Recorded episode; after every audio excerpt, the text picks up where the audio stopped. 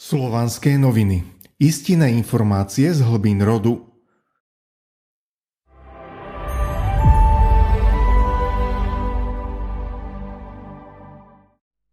Boh, svet, človek a láska. Iskona bylo slovo, a slovo bylo v Bogu, a slovo bylo Bog. I tvoril Bog tvorec. Z kónu bolo slovo, a slovo bolo v Bohu, a slovo bolo Boh. A tvoril Boh stvoriteľ. Toto je veľmi dôležitý moment. Teraz, v danej chvíli to prebieha globálne. Nie všetci to teraz budú schopní uvidieť, pretože nie sú zvyknutí operovať takýmito predstavami ani znalosťami.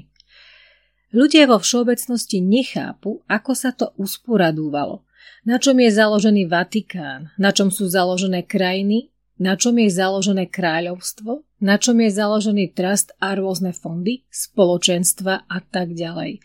Kto je komu dlžný, kto pod kým sedí a ešte je tu rímske právo, admirálske právo ako súčasť historického práva. Všetko je to prepletené. Jedného stavia nad druhého, druhého nad tretieho, jeden druhému je dlžný, jeden z druhého spoločensky rastie, vymýšľajú sa nové dogmy a všade je to inak. Zámerne. Sú vytvorené tajné spoločenstvá, rády, ktoré bojujú s niečím, čo nikomu nie je jasné. Všetko vyzerá zložito. Všetko to je celé zo lži, zložité a zámerne. Aby nebolo žiadnych takýchto zložitostí, je potrebné situáciu zjednodušovať. Kde je všetko jednoduché, je všetko v jednom duchu. Nie tam rozporu, nie tam lži. Ten Boh tvorca a všetko, čo vychádza od neho. U Boha je to jednoduché.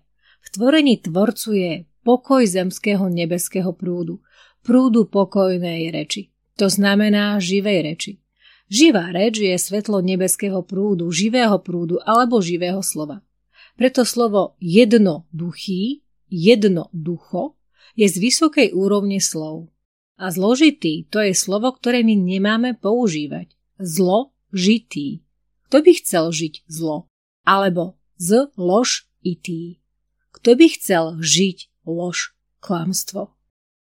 Životodarní, tvoriví ľudia, ktorí čerpajú slovo z energeticko-informačného poľa Zeme, dalo by sa povedať z nebeskej kancelárie, vynikajú výnimočnými vlastnosťami. Ten, kto kázal slovo Božie, ten vždy vynikal určitými vlastnosťami. Aké sú to vlastnosti? No predovšetkým je to láska. Lenže v súčasnej dobe všetky tieto civilizačné temné intelekty nám podsúvajú, že láska je sex. Pokrivili význam slova láska. Zmenili obraz u celých generácií ľudskej spoločnosti. Vo svojej podstate láska má dosť ďaleko od pohlavných vzťahov. Láska je ľudský cít. Láska a človek, to sú dve slová, ktoré sú neoddeliteľné ako molekuly. Neoddeliteľné. Sú to dve časti jedného celku. Človek a láska. Človek a láska je cieľ božského zámeru. No Boh tú záverečnú fázu vývoja ľudskej duše ponechal na slobodnej vôli samotného človeka. Kto to pochopil a žije v láske, je spolutvorcom. Kto nie, sám sa rozhodol.